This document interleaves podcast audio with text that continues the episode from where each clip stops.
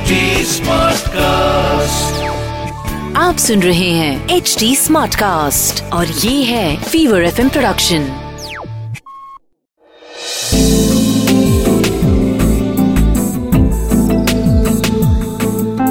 एक अधूरी कहानी। एक अधूरी कहानी कहानी वाला देव के साथ। दिन के वक्त सूरज की रोशनी में जो चीज़ें बड़ी मामूली सी लगती हैं, वही चीज़ें रात को कितनी डरावनी लगती हैं, ये आप सोच भी नहीं सकते। दिन के वक्त कौए की काव काव आम बात है। लेकिन रात के अंधेरे में कौआ खिड़की पे आके काव काव करे तो घबराहट का होना लाजमी है।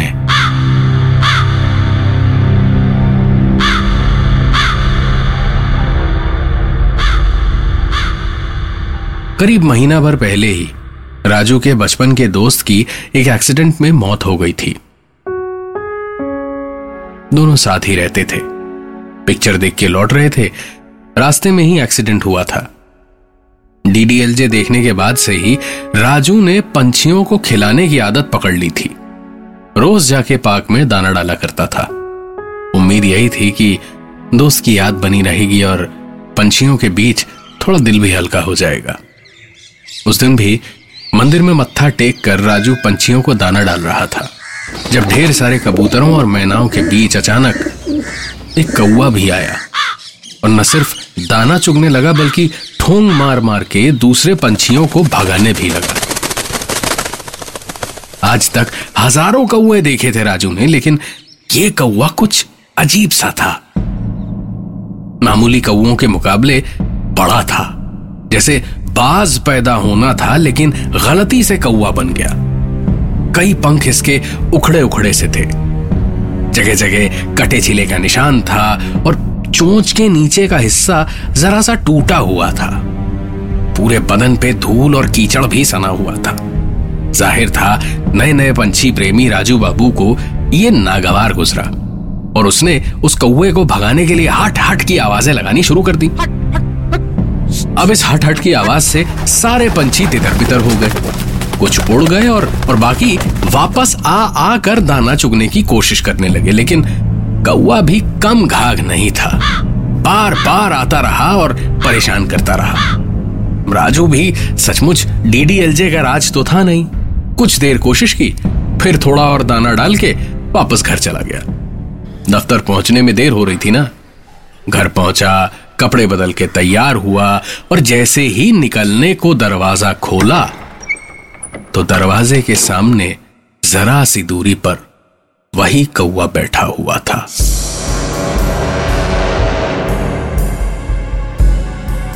राजू ने एक बार फिर से हट हट करके कौए को भगाया और जैसे ही कौआ उड़ा तो दफ्तर की ओर वो भी चल पड़ा। बस पकड़ी और रास्ते में जाते हुए अचानक बस की खिड़की से देखा कि वही कौआ कुछ आगे एक खंबे पे बैठा हुआ था और बिल्कुल टकटकी लगाए चलती बस में राजू को ही देख रहा था। राजू के पूरे बदन में जैसे सेहरन सी दौड़ गई। उसने नज़र हटा ली और सामने देखने लगा। कुछ ही देर बाद चलती बस के साथ साथ वही कौआ उड़ रहा था। और रह रहकर कांव कांव कांव कांव किए जा रहा था। राजू की घबराहट अब उसकी शक्ल पे दिख रही थी। माथे से पसीने की धार बहती हुई गर्दन तक आ चुकी थी।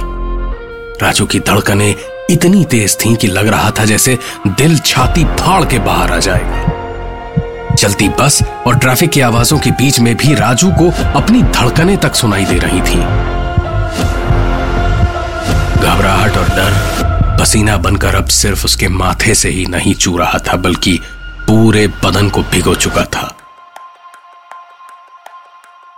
कपकपी और सिहरन दौड़े जा रही थी। और राजू बस यही सोच रहा था कि ये हो क्या रहा है? क्यों हो रहा है?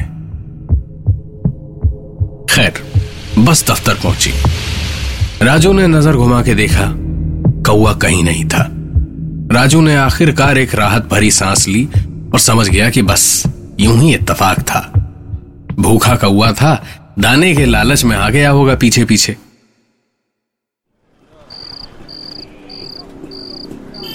आज पूरे दिन बहुत काम था। सारा काम खत्म करके राजू आखिरकार जब घर पहुँचा तो हल्की हल्की ठंड थी। सारी खिड़कियाँ बंद की और फिर खाना वाना खा के लेटा तो लेटते ही राजू को नींद आ गई। आज कुछ ज़्यादा ही सुकून था, शांति थी। इतना सन्नाटा था चारों ओर की सांस और धड़कन की आवाज़ भी शोर सी लग रही थी। और सोते सोते राजू की नींद ऐसे घने सन्नाटे में एक आवाज़ से खुली।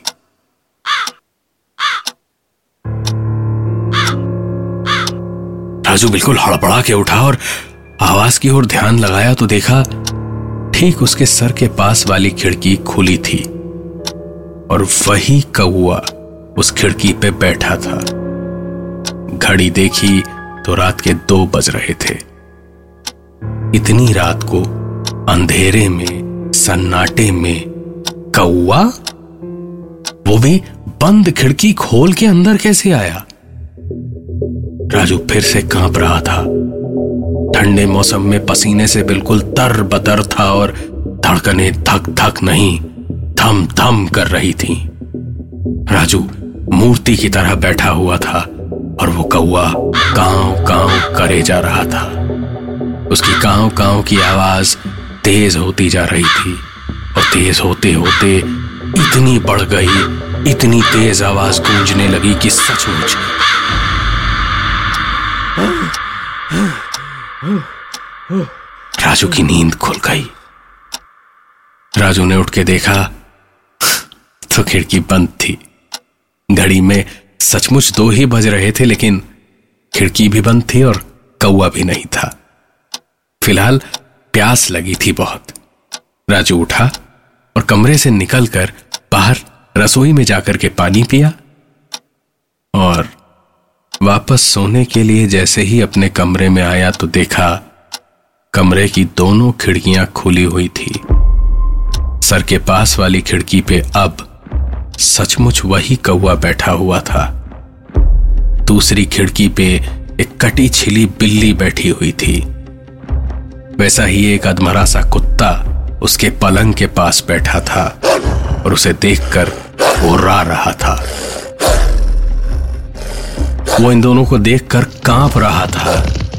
जब एक लंगड़ाता हुआ जख्मी हिरण राजू को धक्का मार के कमरे से निकला और फर्श पे गिरते ही राजू की छत पे नज़र गई तो उसने देखा सीलिंग पे एक जलता मधुमक्खियों का छत्ता था और सारी मधुमक्खियाँ भिन भिनाती हुई उसकी ओर आ रही थी।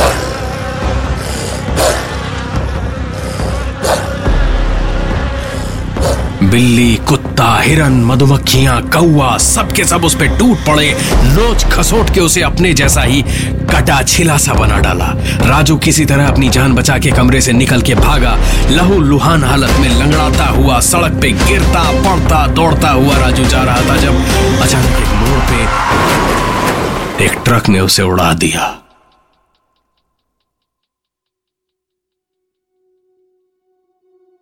राजू को दरअसल नौकरी चाकरी नहीं करनी थी। उसे बनना था फिल्मी हीरो। किस्मत के सारे टोटके आजमा के थक चुका था। ढेर सारी अंगूठियाँ पहनी, फलाने भगवान को प्रसाद चढ़ाओ, फलाने मंदिर के दर्शन करो, ये करो, वो करो, सब किया उसने। आखिरकार तंत्र मंत्र और काले जादू का सहारा लिया। तो किसी एक बाबा का पोस्टर देखा, उनसे वशीकरण विद्या सीखने चला गया। उस बाबा ने उसे वशीकरण विद्या सिखाई और बोला, काला जादू करो। सात अलग अलग प्रजातियों के प्राणियों की बलि देनी होगी, तभी उन सब की अच्छी किस्मत तुम्हारी होगी। पहली पूनम की रात राजू ने मधुमक्खियों के छत्ते को जलाया। अगली पूनम की रात हिरण मारा। फिर कुत्ता, बिल्ली और कौए को मारने के बाद आखिर में एक इंसान को मारना था। इसीलिए अपने दोस्त को ही सामने से आती ट्रक के सामने धकेल दिया था उसने। कहीं शायद किसी एक पली में कोई कमी रह गई थी। इसीलिए सबके सब लौट आए अपना बदला लेने।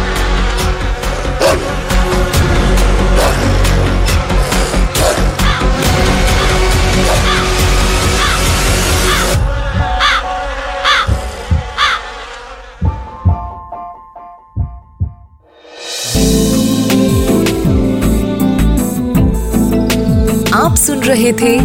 एक अधूरी कहानी। कहानी वाला देव के साथ प्रेजेंटेड बाय फीवर नेटवर्क